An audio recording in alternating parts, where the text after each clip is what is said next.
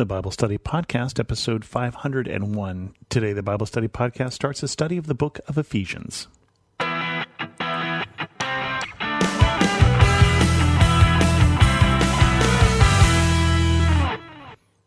Welcome to the Bible Study Podcast. I'm your host, Chris Christensen. We're going to do a study on Ephesians. I've been back looking at what studies we've done on the New Testament epistles or letters, generally letters from Paul, and it seems like we have not yet done Ephesians. So we'll be doing that one. Just to put this in perspective, Ephesus is in Asia Minor, what is now Turkey. It's on the western coast of mainland of Turkey. And it was at the time of Paul a very major center, both commercially and religiously. And I'm not talking about the Christian church, at least not at first. This was one of the places where one of the seven wonders of the ancient world was, and this was the temple to Artemis at Ephesus. And that is part of the story of Paul and that city because when Paul went to Ephesus, he was being so successful in terms of bringing people to Jesus that it caused a riot.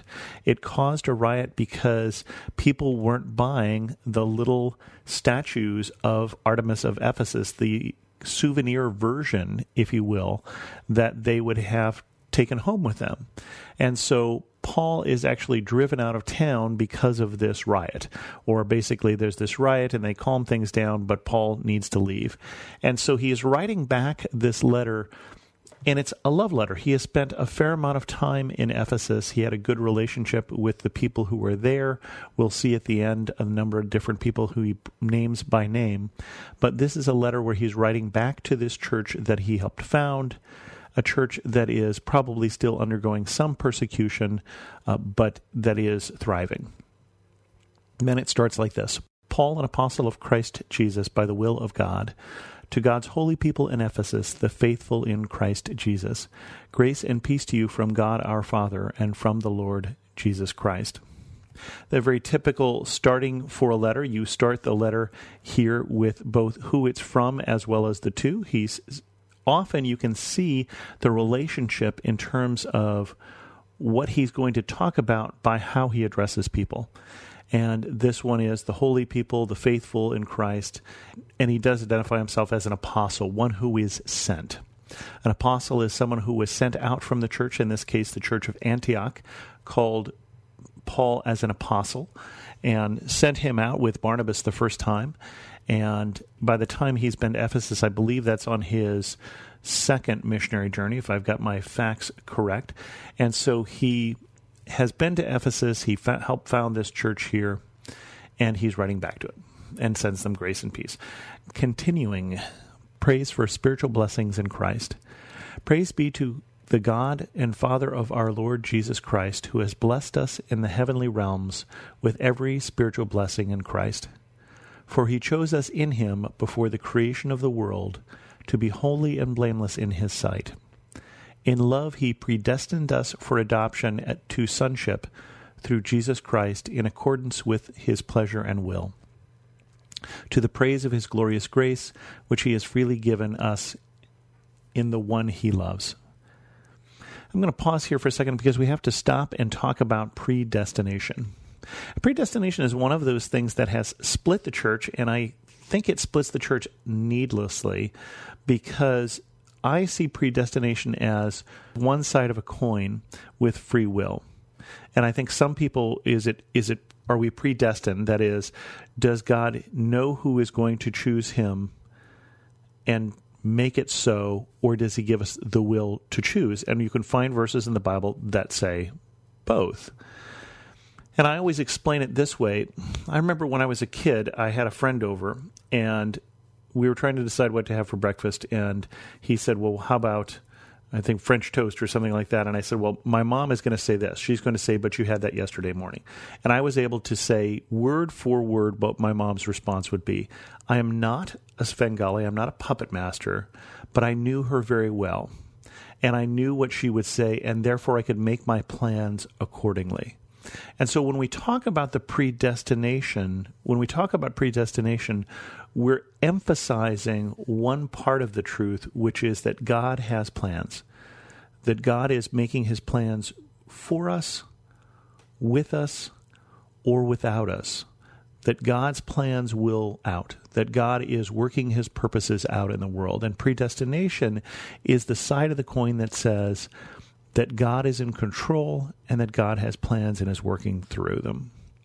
And so he says here that you were all, we were all, predestined for the adoption of sonship that God's plan was for us to be adopted as sons and daughters through Jesus. That basically, through what Jesus did on the cross, that He has restored the relationship that we have with a Father, and that we are adopted then back into God's family. And it's all by what He did, in accordance with His pleasure and will, to the praise of His glorious grace. A grace meaning, again, something that He did, not us. Unwarranted favor something we get that we don't deserve, something good that we get that we don't deserve, which He has freely given us in the one He loves.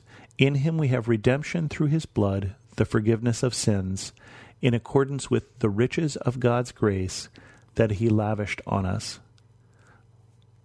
And so it's saying that not only did he predestine us, not only did he intend for us to be adopted, to receive this grace, not only did he make plans through what he was going to do through Jesus, but also it says he did it freely and he did it out of love. And that we have redemption. So, redemption is a term that we don't come across that often you used to redeem, redeem, your trading stamps, but a lot of you probably are too young to remember that. But you redeem something when you trade it in for something of equal value. And so Jesus redeems us. He buys us out of slavery. So remember, at this time, slavery was something that was a temporary state that you was often more economical or you lost a war or something rather than racial for instance. And so you could redeem someone out of slavery. If they went into slavery because they owed a debt, you would pay off the debt and you would redeem them. You would free them again. And in the same way, we were in debt to sin. We were in bondage to sin. And through what Jesus did, through his blood, he paid the price in our place to buy us back into freedom. The forgiveness of sins and accordance with the riches of God's grace. Again, grace. This is all talking about what God is doing, what God has done, God's plan that he lavishes on us. And I loved that phrase. Paul has these great big long sentences, and you don't want to lose some of this wonderful language in the middle of this here that he lavishes his grace on us, that he wants to give us good things. This is why we use the word father. Picture the father who loves his children and wants to give them good things. That's the reason why that term is used. It's that lavish love with all wisdom and understanding. He made known to us the mystery of his will according to his good pleasure, which he purposed in Christ, to be put into effect when the times reached their fulfillment, to bring unity to all things in heaven and on earth under Christ. Okay, really long sentences, lots of commas there. I'm sure your English teacher would hate this one. But it says that there was a mystery. There was a mystery of his plan that he tells us, that he basically tells us now of what he was planning on doing with Jesus. And we can go back into the Old Testament even and we can get pictures of what God is doing. And we see the Old Testament differently than someone would have before Christ. We can see glimpses of this story there, but it was still kind of mystery. And he has made it known to us now. And that when times reach the fulfillment, and I think that's still yet to come. He will bring to unity to all things in heaven and on earth under Christ. That there is a time where every knee will bow and every tongue confess that Jesus Christ is Lord.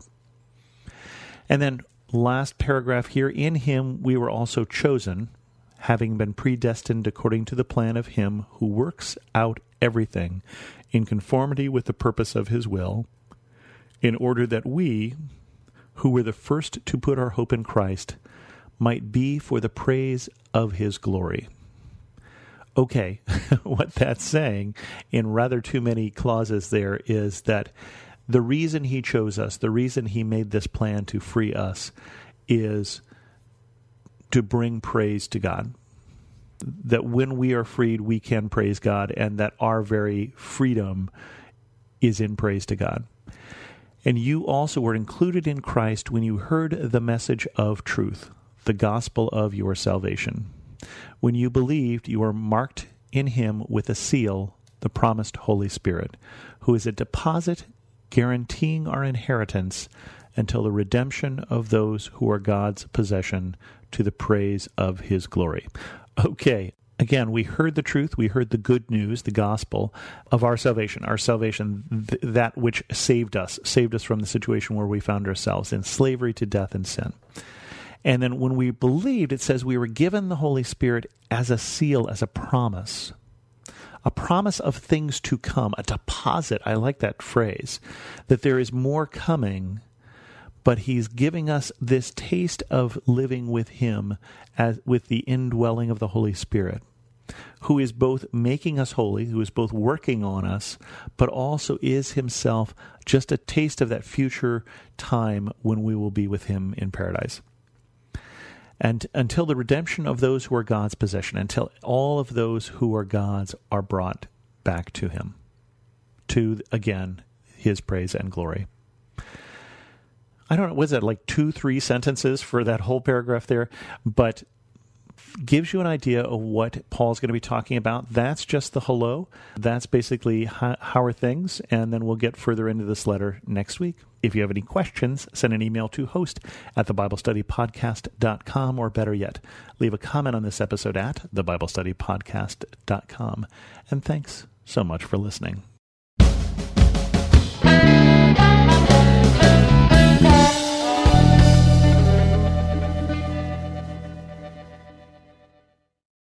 Finding uplifting news in today's headlines is often like searching for a needle in a haystack. At the Story Behind podcast, we believe in the power of finding heartwarming tales and are happy to share empowering stories with you every week. Get inspired by the note a waitress received from a patron dining alone, and even hear about how one VIP passenger made a hardworking pilot get emotional before his flight. To start listening to the Story Behind podcast, visit lifeaudio.com